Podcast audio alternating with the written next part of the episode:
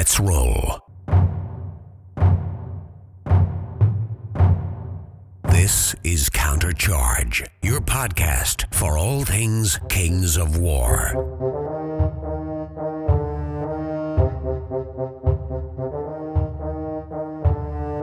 Join your hosts as they delve into the world of Mantica and bring you in depth coverage of all things Kings of War. Welcome to Countercharge. I'm Felix Castro. I'm Ben Stoddard. And I'm Mark Zelinsky. Welcome to, well, the inaugural third edition version of the Narrative Workshop. I am so excited because Felix and Ben are here with me tonight, and we are ready to dive in and get into some narrative goodness. So, Felix, how are you this evening? I'm pretty good. Just uh, got back from our local, you know, Kings of War night at the local gaming store, so that was fun. So, pretty good. Sounds good, Ben. I hear it's snowing out there in Idaho. Yeah, we was we were talking earlier. It got down to negative twenty out here, and we've got about a good two and a half, three feet of snow outside. So we're we're nestled in for the for the winter months out here. So lots of hobby time. There you go, Felix. How is it down there in uh, the Dayton area? It's 54 degrees and raining up here. So Yeah, it's about the same. It's supposed to be like mid 60s tomorrow. so yeah, it's yeah. I'd, I'd say the seasons have shifted. Really, we'll, we'll just say that. That's. I think uh, tomorrow it's supposed to beat the high, the record high by like seven degrees. So yeah, Ben, it's almost like we're living in southern Kentucky this year. It's it it's supposed to be cold right now, and uh, it's going to be uh, 60 degrees and a little rainy. I, you know what? If the humidity's not high, I might break out the rattle cans in January, and that is really rare. Let me tell you. Yeah, well, that's one thing about living in Idaho. It's always dry enough that the rattle cans are never a problem. So that's one good thing, I guess. Well, I hope we didn't make you feel too bad there, Ben. So you know what? We're gonna to compensate. We're gonna let you go first with the hobby update. So you just mentioned hobby time. So what are you doing out there? Well, I'm trying to build up uh, an Abyssals army that I'm trying to take to Adepticon for Clash. It's going to be an all Mantic army. Uh, the idea behind it, I posted some pictures on the Fanatics page and a few other pages here and there. Um, and that's just basically the idea is it's an Abyssal army and they're in a forest fire. So they're calling them the Ashes of Galahir. And the whole idea behind it is like I said, they're they're invading Galahir and they're burning down the forest all around them as they as they encroach. And so it's requiring. I bought a bunch of uh, cheap hobby trees, like railroad trees and stuff like that, off of Amazon, and I'm green stuffing flames on them and building up the bases and all that kind of stuff. So it looks like they're charging through a, a forest fire, basically. I'm hoping I can get it done. 2220 points or 2,220 points is a lot to get done in about three months, but uh, and I doubt I'll get a display board done for it, but I think it's looking good so far. Well, I guess we got to put the call out to Rob to see if he has a display board for you. He can uh, bring up to Adepticon for you since you're flying in. You know, it's the least he could do. least, right? At the least, exactly. So, hey, you know what? The good news is you're coming to Adepticon. So, very, very excited about that. Yep, we've already bought the tickets to Adepticon, and we're already got the hotel. Everything's ready to go. I'm bringing my wife. Going to introduce her to the you know the wonderful hobby world that we're part of, and it's going to be a good time. I'm hoping. Fantastic, Felix. Are you coming to Adepticon? You're usually there. You're like a fixture. uh, yeah, I'm going.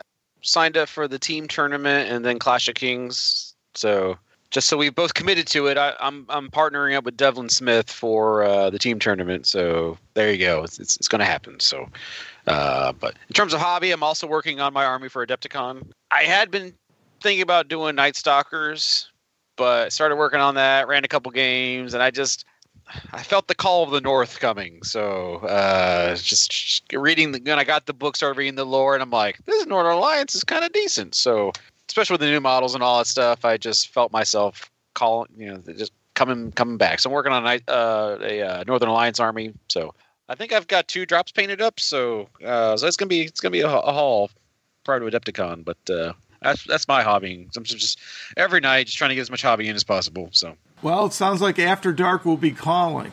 I will be, and actually, I would be on right now, but we're recording, so. Sorry, After Darkers, we had to borrow Felix. So very cool. All right. Well, hey, uh, speaking of Night Stalkers, I hear you've been uh, not overly enamored, or uh, I don't know what was going on. You were talking about Night Stalkers earlier today, so. Right. Well, it's well. I mean, they're obviously one of the new new hotnesses coming out of uh, third edition. They were uh, quite favorably helped in the new edition. So I just I've just been running into them a lot, and uh, honestly, I've ran into uh, Empire Dust about as much. So I'm kind of tired of both of those. I'd rather I haven't played a single game against Undead or uh, you know uh, hell I've never played against dwarves with my Nor- Northern Alliance. You know, I played as dwarves for a couple times, but never played. So it's just like we got some other armies here, you know. So I just, uh, this is local meta stuff. Yeah, but even online at Universal Battles, I've been running into a lot of Empire Dust players. So hey, I have to admit, uh, Empire of Dust. I was I had some models out. I had them down on the table because I'm struggling with my Blackjack Legacy Slow Grow Challenge army, and it's like, what am I going to do? What am I going to do? I, as I mentioned on the year end podcast, I was really going to do Trident Realms, and then I went to put my Gigas together that I mentioned on the show, and I'm actually missing the bottom part of the heads. I'm missing all the parts. So I sent in a note to Mantic customer service and I haven't heard back from them yet. So that kind of stalled me out. So I went back to the Northern Alliance. So actually, currently on my paint table, I have some snow trolls uh, going and I've got uh, Clan Lord that I'm working on. So nice. I need to get 250 points. I'll have 240, but I consider that close enough uh, between that, and then I just got to keep building from there. So, but um, and I'm actually using that apothecary white as the base for the fur on the snow trolls. So, uh, so far it's looking pretty good. I'm to have to dry brush it up though yet, but you know, I'm trying to find some use for this contrast paint I bought. But yeah, apothecary white's actually not too bad on those. They actually kind of work a lot for the fur. Yeah, I almost like to call it apothecary blue because I don't know what it has to do with white. I mean, it's just it, it's just something that gives a cool blue that you know you can dry brush up to white is what I'm finding at least. So makes sense.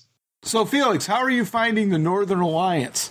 Since I'm going to be uh, going all in here, so I mean, uh, they don't seem to have a lot of speed to them. So Right. They they hit like a truck, but uh, it's a truck going about 45 miles per hour, really. So uh, God help you if you're in their way, because they will wreck some face. Uh, but on the whole, Army overall speed is not the fastest. So uh, at least I've been able to find. I know they've got one flyer who is like the old King on Chimera that the Varangur had in second edition. It's just the Lord on Chimeras. That's a speed 10 nimble flyer, uh, which is pretty good, but I haven't had too much experience of running those yet, but but yeah, on the whole, slower ish. But uh, yeah, they they are definitely a ten pound bag of hammers. They will definitely wreck some face. But it works well for me coming from a dwarf player, you know, perspective. Uh, a lot of my early games in third edition were dwarves, so I'm used to not really having a lot of speed. But no, I like it. Uh, my one uh, buddy Jesse Jennison, shout out to him. Yeah, he said uh, Northern Alliance might actually get the rose for me this year. You know, in reference to the Bachelor, because they seem to have a lot of the things I, I kind of look for in an army. So well, very, very cool. I look forward to uh, talking about them here on the Narrative Workshop. They have a very cool background. So, but tonight we're not going to start with that. We're going to start at the beginning. Yes, the very beginning. And one of the things I was very, very excited about with the third edition rulebook was that the fluff went backwards and forwards. And so that was really exciting for me. And one of the things I always, you know, we talked about a little bit on the show too was about the old gods and things like that. And we actually get some information on it which is really cool. And I really like the, the that they show the real genesis in the beginnings to where you can really see the beginning. And we've kind of had hints of it here and there. And one of the old gods actually is worshipped by one of the races, and so they're kind of mentioned in this as well. So which is really fascinating. But Ben, you've really dived into this and you put together some great notes. So I'm going to turn you loose first, my friend. Uh, so you say there's there's one, but there's actually two that show up um, in two different armies, and you'll you'll recognize the name uh, the names as we go on. First up, we have um, so there was seven primogenitors or primogenitors. I'm not sure how you pronounce that. Actually, Primogenitors, yeah. Primogenitors, yeah, okay. Yeah.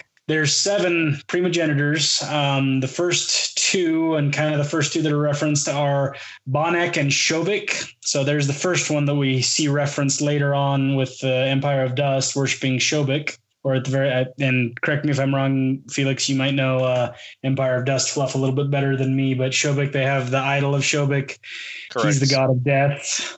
Um, so he he's referenced at the very least in in other fluff and in other armies. But Banek is the the god of life, and Shobik is the god of death. Um, Bonek is kind of like this manic creator. He builds something, he loves it for a little while. It's his precious for a little while. Um, then he gets tired of it and he throws it away. And Shobik was is kind of the person that come or is the god that comes along and cleans up after his twin brother um, because these two are twins. Um, and it talks about how it labels them as Shobik is the embodiment of death, decay, entropy, but also of rebirth. So it's almost like he's the more mature of the two brothers because Bonek kind of acts like almost like a little kid in the fact that he keeps creating stuff and Shobik is forced to clean up once he's done with it kind of thing and and that's kind of where he finds his purpose in his existence kind of thing. So you have Bonek and Shobik, life and death, then you have Ompek and Lonak, uh, I'm not sure if they're siblings or if they're former lovers. The way that this the this the fluff gives them is that they are always at each other's throats, and it uses words like passionately against one another and things of that nature. That kind of makes you wonder if they weren't there wasn't something there and there was like a rift that divided them or something. But they are the god of light and the goddess of shadow. So Ompek is the god of light, and Lonak is the goddess of shadow.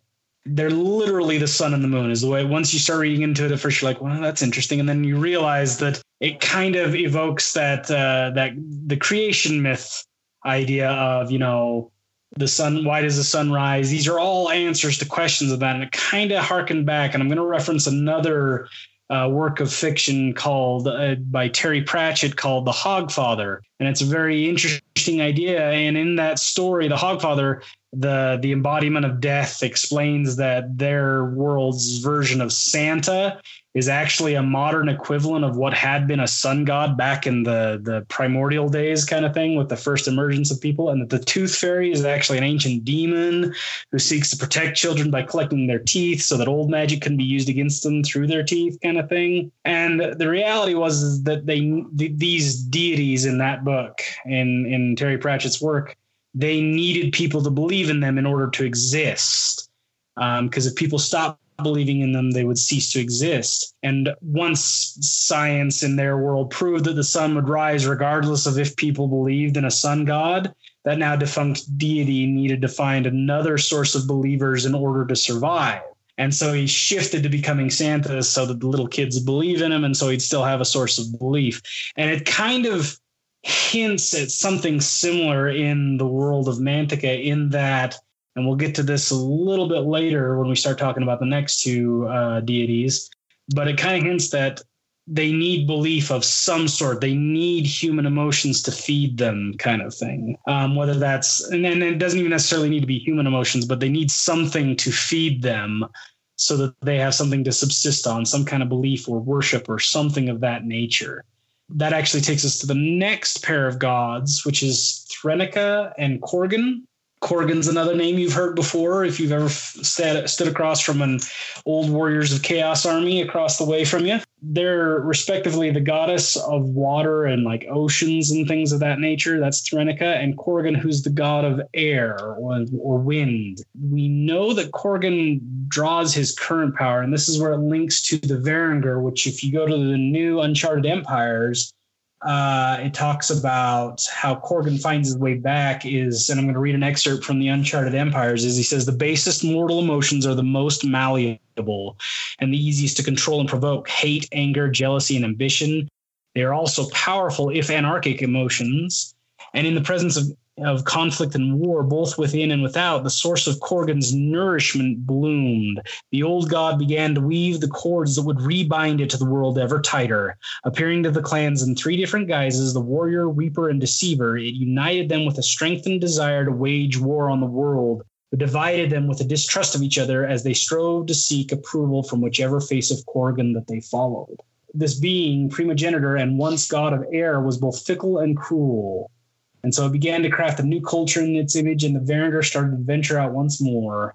And he talks about how Korgaan gets his nourishment off of strife and kind of almost chaos, this these strong emotions, these mortal emotions. And it seems like that's the main source of his power. And it kind of makes you wonder if that's not where all of the other deities are getting their power from as well. So he purposely creates chaos and malevolent feelings so that his followers will fight and he gains strength from that. It is interesting that Threnica does not have a bigger role with the Trident realm than is currently there. Now, I put an ellipsis at the end of this, a dot, dot, dot, because there's almost an implied yet in there as well. So uh, these two in the in the beginning had a a very kind of almost playful nature. They would play one against the other, the earth and the air, uh, or I'm sorry, the water and air. It talks about how they would create storms and all this kind of stuff. So they almost had like a almost playful. So it seems like Korgaan as a being has changed in personality from the beginning of the world to almost dying and then coming back through the Varangur. So up to this point, all of the gods have been paired, either with a sibling, with a lover, with uh, something of that nature, right?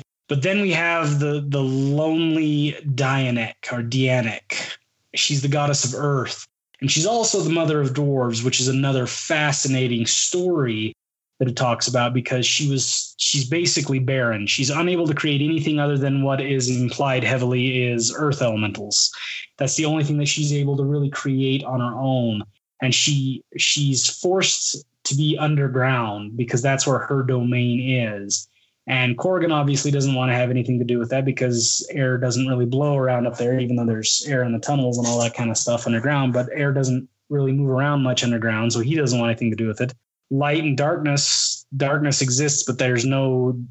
Lonak wants to be where Ompek is so they can fight. And Bannock was not interested. He's kind of a vain god, so he's not really wanting to create anything that he can't see very often because it's always going to be underground. So basically, Dianek is left. She's the the younger sister, like the the tag along that the, the the parents forced the rest of the primogenitors to take along with them, kind of thing. And they kind of pushed her off to the side, and she's super lonely.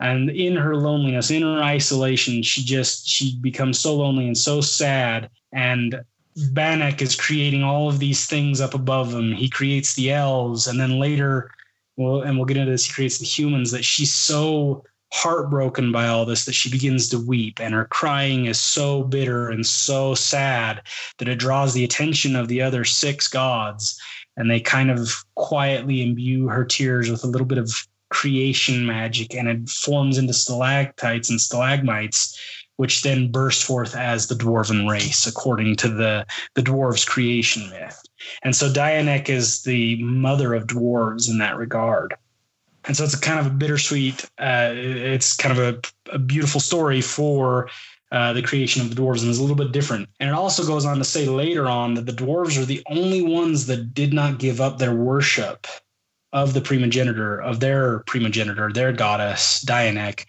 once the Celestians showed up. So they there's a lifelong stalwart uh, faithfulness with the dwarves to that. And to this day, which we'll get into probably on a dwarf fluff uh, episode later on, but to this day, they still worship her.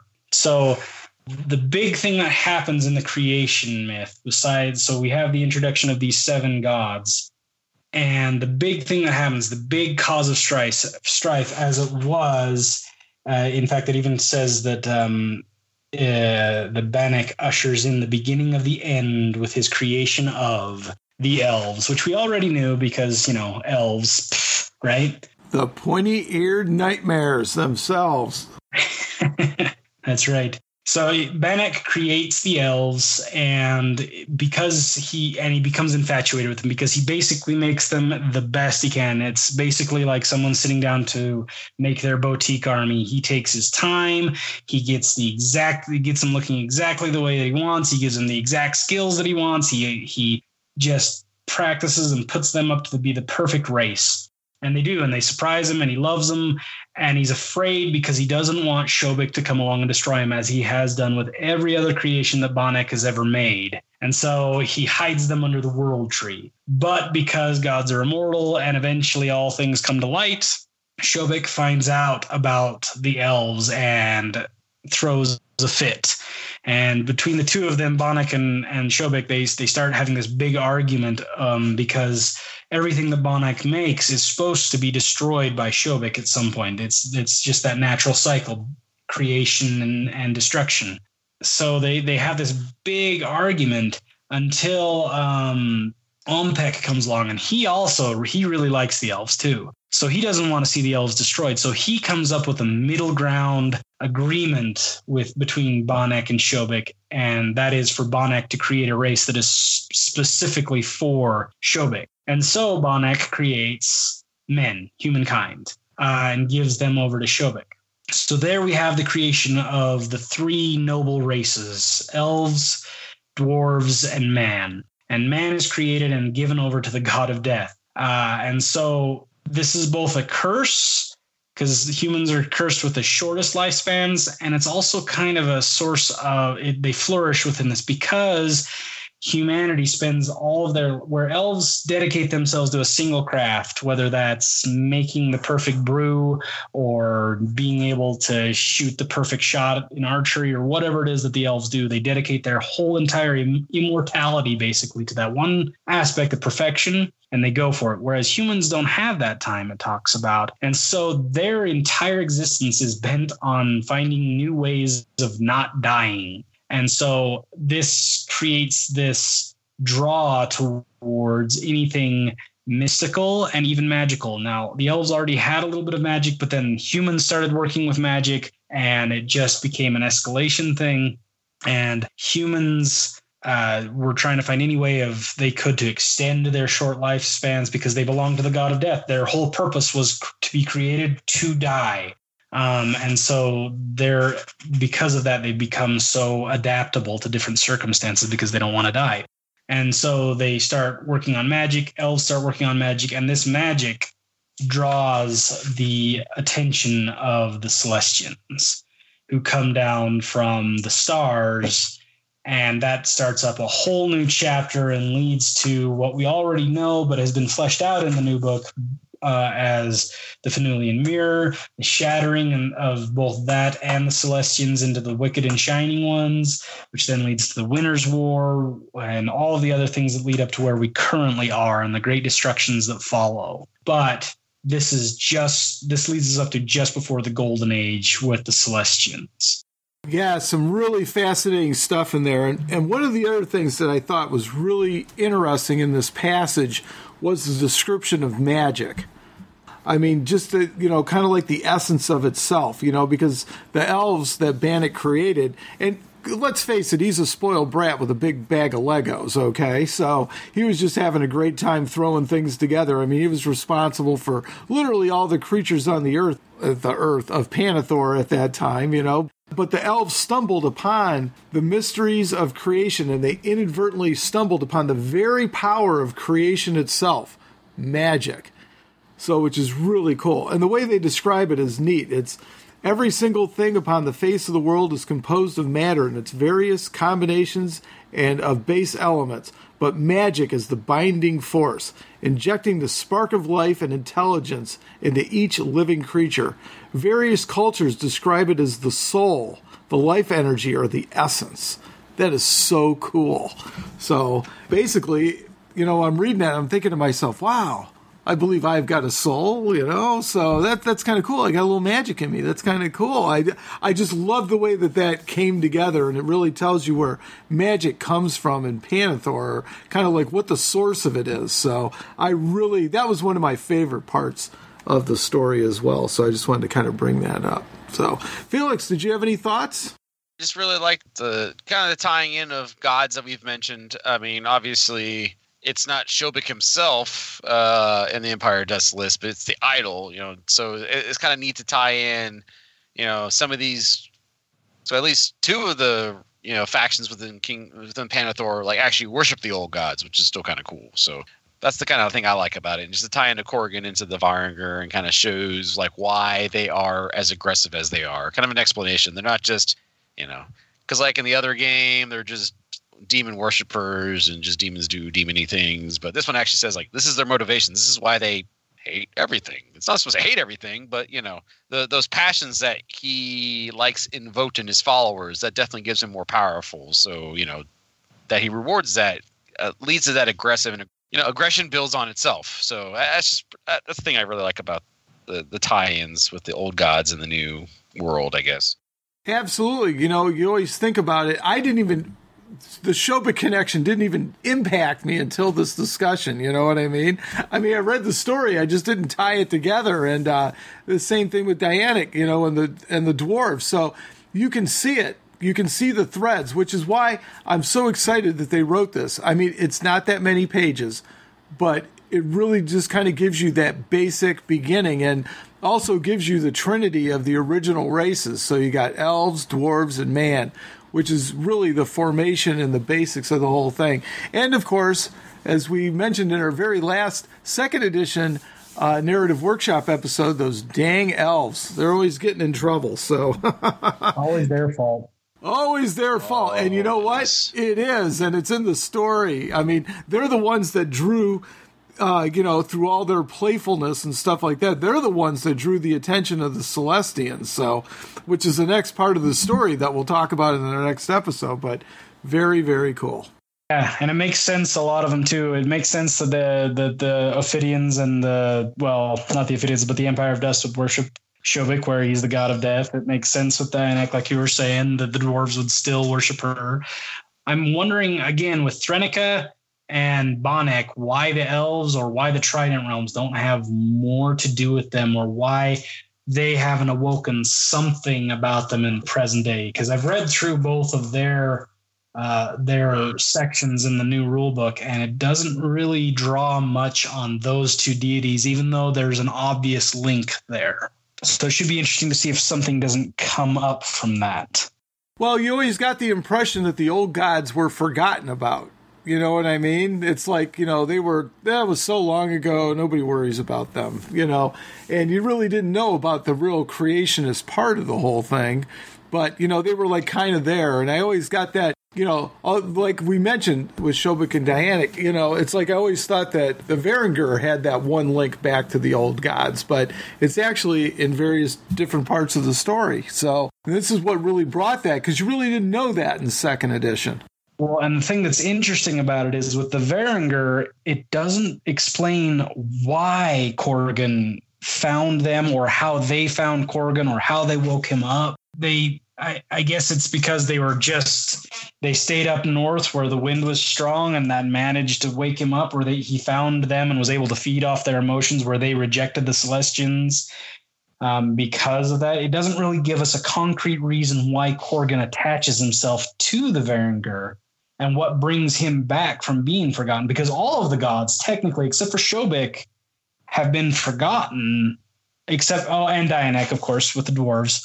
But between but besides those two it doesn't the other um, five deities have kind of been forgotten for the most part. And so it's it's interesting to see what what would it take to wake these other old gods up kind of thing. I mean, are we going to have an H.P. Lovecraft thing where the, we wake up an old one and all of a sudden we wake up Threnica and we have a Cthulhu-esque beast rising out of the deep to, you know, devour the world out of anger of being spurned by her previous followers or something like that? Or what's going to happen or if that's even a possibility.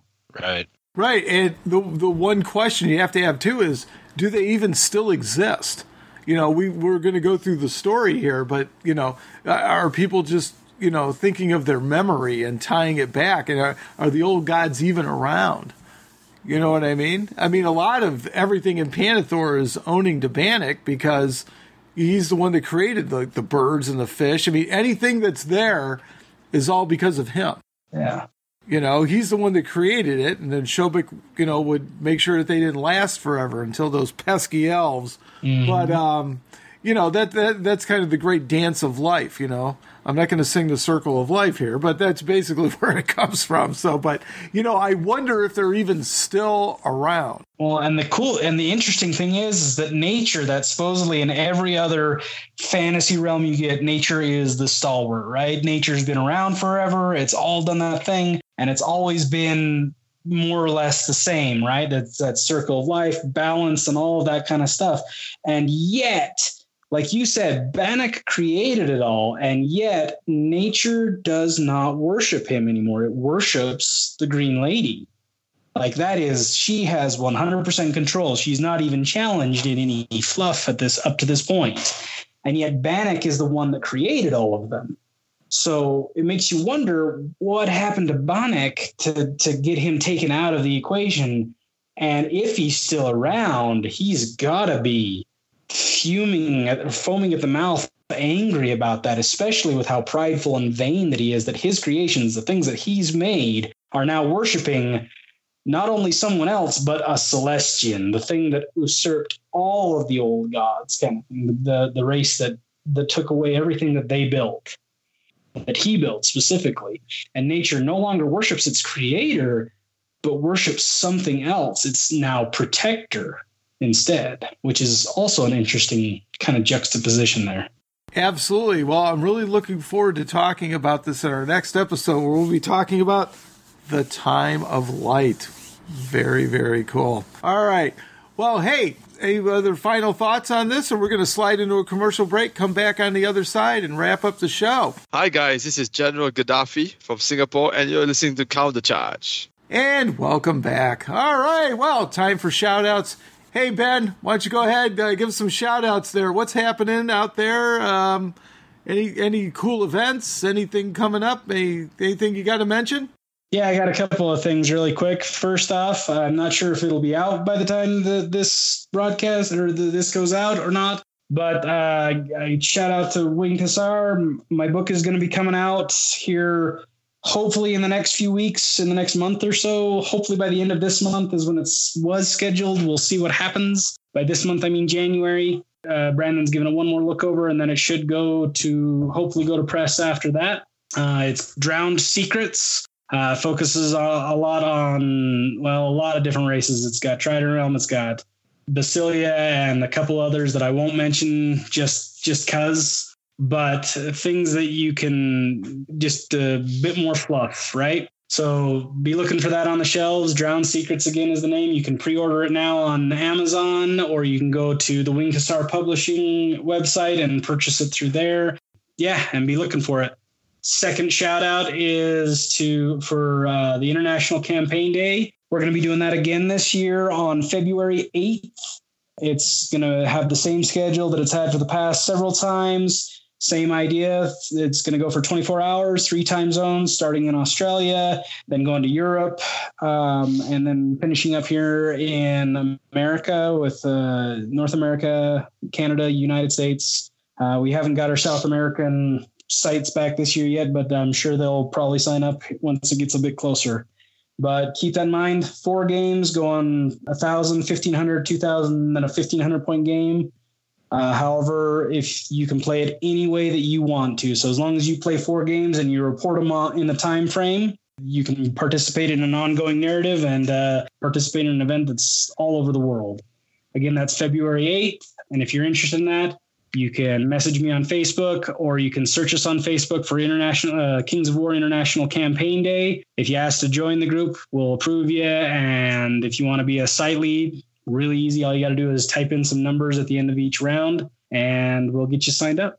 Very, very cool. So you're bringing back the same crew? Is uh, Mark Cox involved and everybody, or uh... Uh, Mark? It, this is right during his busy time, so he's sitting this one out. But we got Chris back with him with us. Uh, we've also got a few others. We've got uh, I'm going to slaughter their names because I'm I'm terrible like that. But Mod uh, from Muhammad Gaddafi, I think is yeah. There we go. Name, but Maud is his nickname, I guess. Is his nickname that he goes by, yeah. And then we've got um, Mikhail, who used to be uh, up in um, up in Minnesota with Chris. Now I'm I'm not sure where he is actually. Now he's somewhere further east, I think. In he's on the East Coast. I think he's Virginia or something like that. So Yeah, some I yeah I can't remember exactly where. I don't think he's actually told me yet, but. Um, and then we've also got uh, our very own Steve Hildrew. He's he's going to be helping out with it as well. He's going to be busy on that day, so he's not running a site, but he's going to get in a game or two with his son. He said, and that that's that's our crew for this time around. Um, so we've got a representative in each of the time zones. Uh, if you want to reach out to any one of us, feel free to do this. And yeah, we're, we'd love to have you back.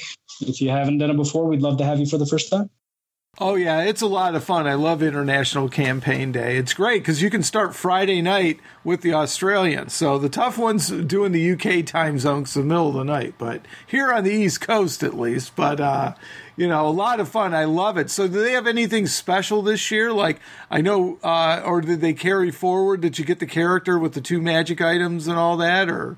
Yes, we will go ahead and do the the character because that's always been a favorite with the International Campaign Day. It's a fun thing. Just a quick rundown of how that went is you uh, you had a certain point value and it's I believe it was 150 points that you could spend on your character plus give them an extra 50 points of magic items which or could give them any two combination of any two magical items in the in the book and yes, that can make it so that you have an OP character and all that kind of stuff, but that's not the point of International Campaign Day. It's not to go there and wreck face, it's to go and have a cooperative kind of storytelling experience where there's the give and take of games and all that kind of thing. So, yeah, you can build a broken commander for your armies, but uh, you'll then you'll have the label of that guy kind of thing following you around afterwards. But yes, we will we'll we'll have the character there that'll be a big part of the storyline as well. So it's always a lot of fun and we're looking forward to it.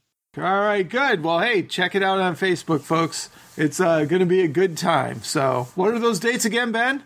It's February 8th. So, it'll start technically if you are in the States or in Canada or in any of the, the that hemisphere. It'll start technically on February 7th. You'll be able to start in the evening and play through with the Australians. Uh, it'll switch over straight over from them to Europe and it'll start technically for North America and and uh, for all of us here in February 8th uh, in the morning, and it'll run for roughly about oh about eight eight and a half nine hours I think uh, for that day where you play four games throughout that day. So. We'll see if anybody makes the Iron Man this year and uh, does all 12 games. So it should be interesting every every time we do it, we have somebody that tries it or that, that accomplishes it. Sometimes it's only two that make it, but we always have somebody that gets through it. Fantastic. All right, Felix. Any shout outs tonight? Yeah, I was just thinking about that. I, I really hope there's at least two people that finish the Ironman challenge. It'd be kind of weird and awkward if only one person made the 24 hours. But uh, you know, uh, as for shout outs, uh, I definitely like to give a shout out for Clash of Kings at Adepticon in Chicago this year. It's March 25th through the 29th.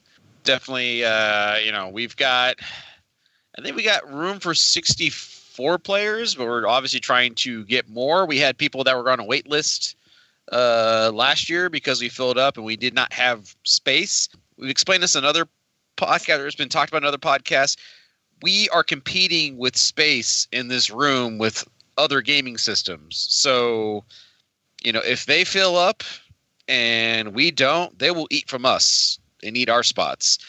If we fill up the 64 and they haven't filled up, we will eat from their spots. So, behooves everybody to sign up as quickly as possible. Uh, I know it's been you know the holiday season and money is not exactly uh, in, in um, great supply for a lot of folks. But you know, I, I figure it's January. We're hopefully starting the recovery period, so definitely suggest people to go out there and and register. It's a fun time, great atmosphere. This will be my fourth year attending Adepticon. I've loved it since day one. Like Jeremy Duvall has said, it's like one of the best wargaming conventions out there. Period. It's just the spectacle it's everything. And you know, Kings of War, the community, it's some of the best games I've ever had. Been at Adepticon. It's just amazing time there.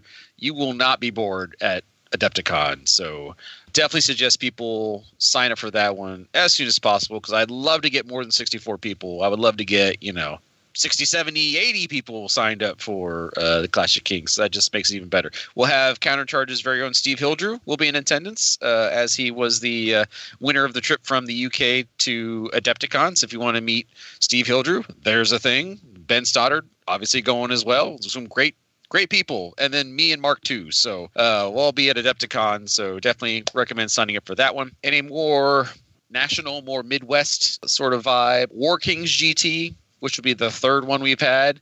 That's going to be Memorial Day weekend. Uh, looks like tentatively it's the 23rd and the 24th of May. We'll be in Springfield, Ohio. So uh, those who wish to come up from Kentucky or you know come over from West Virginia or you know some of the other states in the Mid Atlantic or hell other Midwesterners. Uh, we you know we've we've got this thing. People tend to not come to the southern part. Now, granted, we are any more remote not remote, but more outlying area of the Midwest region. But you know, if we get more folks from Chicago and stuff like that, Indianapolis, I know Andrew Summers has got a good scene uh, started up over there. If you can get, you know, if we can sort of convince those guys to come down and play with us, you know, um, I think it'd be good. So, like I said, Adepticon, March 25th to 29th. I think Clash of Kings is the 28th and 29th, and then War Kings GT, which is the 23rd and 24th of May. So those are my shout outs, I think. Maybe. Can I just throw something in on uh, attached to your your disclaimer about or your your caveat for Adepticon is if a if a high school teacher from Idaho can can afford to get his uh, spot reserved in December, then uh, I'm pretty sure everybody else has got the the the necessary income to make that happen as well. Just gonna throw that out there. No, no shame, no no money shaming or anything out there, but right. Well, I mean, if if if it's you know if it's a hotel room you're worried about, if it's travel you're worried about, I mean, definitely paste, post on the regional pages. Hell, even Fanatics. You know, and, and just let folks know. I'm sure there's plenty of people that are looking to either carpool or or, or share a room or, or whatever. I mean, one of the things that's that's helped that's helped me to travel to so many tournaments I've been able to travel to is the fact that I can generally reach out and find somebody. Uh, I was in Washington D.C. for a business trip last year and was able to find Alex Chavez and Mike Austin who were able to drive me up from the metro station in D.C. to get me to Mountaineer. You know, I had no ability to get to Mountaineer otherwise, but I just, hey, you know, you mind giving me a lift? They said, sure. Took me up and took me back so I could even fly home from the airport Sunday evening. So, you know, just reach out to folks. I mean, it's been it's almost like beating a dead horse at this point, but the community is so generous. We just want people to come play. So if you're like, hey, I need a I need a ride or I need a ho- someone to share a hotel space with, I can almost guarantee you we can find you somebody that's willing to either carpool with you or you know you know chip in on a hotel room. So yeah, absolutely. Shout outs for me, of course. The first one is going to be for EasyArmy.com. Can you spot Blaster on the page? Yeah, I heard that third edition is coming. I can't wait because you know Mark's saying if it's not on Easy Army, it doesn't exist. So I can't wait. I don't have an exact date or anything like that. And, you know, I don't know for sure, but I feel it in the wind. I can't wait for it to come. So very, very excited about that. And as Felix and Ben have both already mentioned, Adepticon is going to be awesome. So, yes, Rob will be there, Jeremy will be there, I will be there, Steve Hildrew be there. I think we've twisted Alex Kusa's arm, and he's going to be there. And then you got Ben and Felix. So, I mean, uh, yeah, everybody's going to be there. Of course, Colin will be there too. But you know, we're it's going to be it. I mean, it's going to be fantastic. So uh, definitely stop by. There's going to be a lot of stuff going on. We haven't really heard anything about Mantic Night yet, so that's going to be floating around. But uh, you know, we will find out. There will be a gathering there for sure. So definitely, definitely check that out. Uh, hit the website and get signed up. And you will have a great time. I have been going for so long, I have lost count. So, very, very cool time. Oh, looks like uh, since I last checked a couple days ago, we've picked up a couple more registrations for uh, uh, Clash of Kings at Adepticon. So hurry up and, and get registered. You don't want to be stuck on a wait list because something happened the last second. You're like, oh, I can go now, and there's no more space. So yeah, nothing's worse than uh, wanting to go and then getting stuck on a waiting list. Definitely, definitely, definitely. And of course, I'm going to give a shout out for the Lone Wolf GT that's going to be down there in fabulous Dallas, Texas. I heard that Nick Williams is going, so hopefully we will see everybody at Adepticon. I my magic number was 80 as well, Felix. So we'll see if uh, people are going to be there.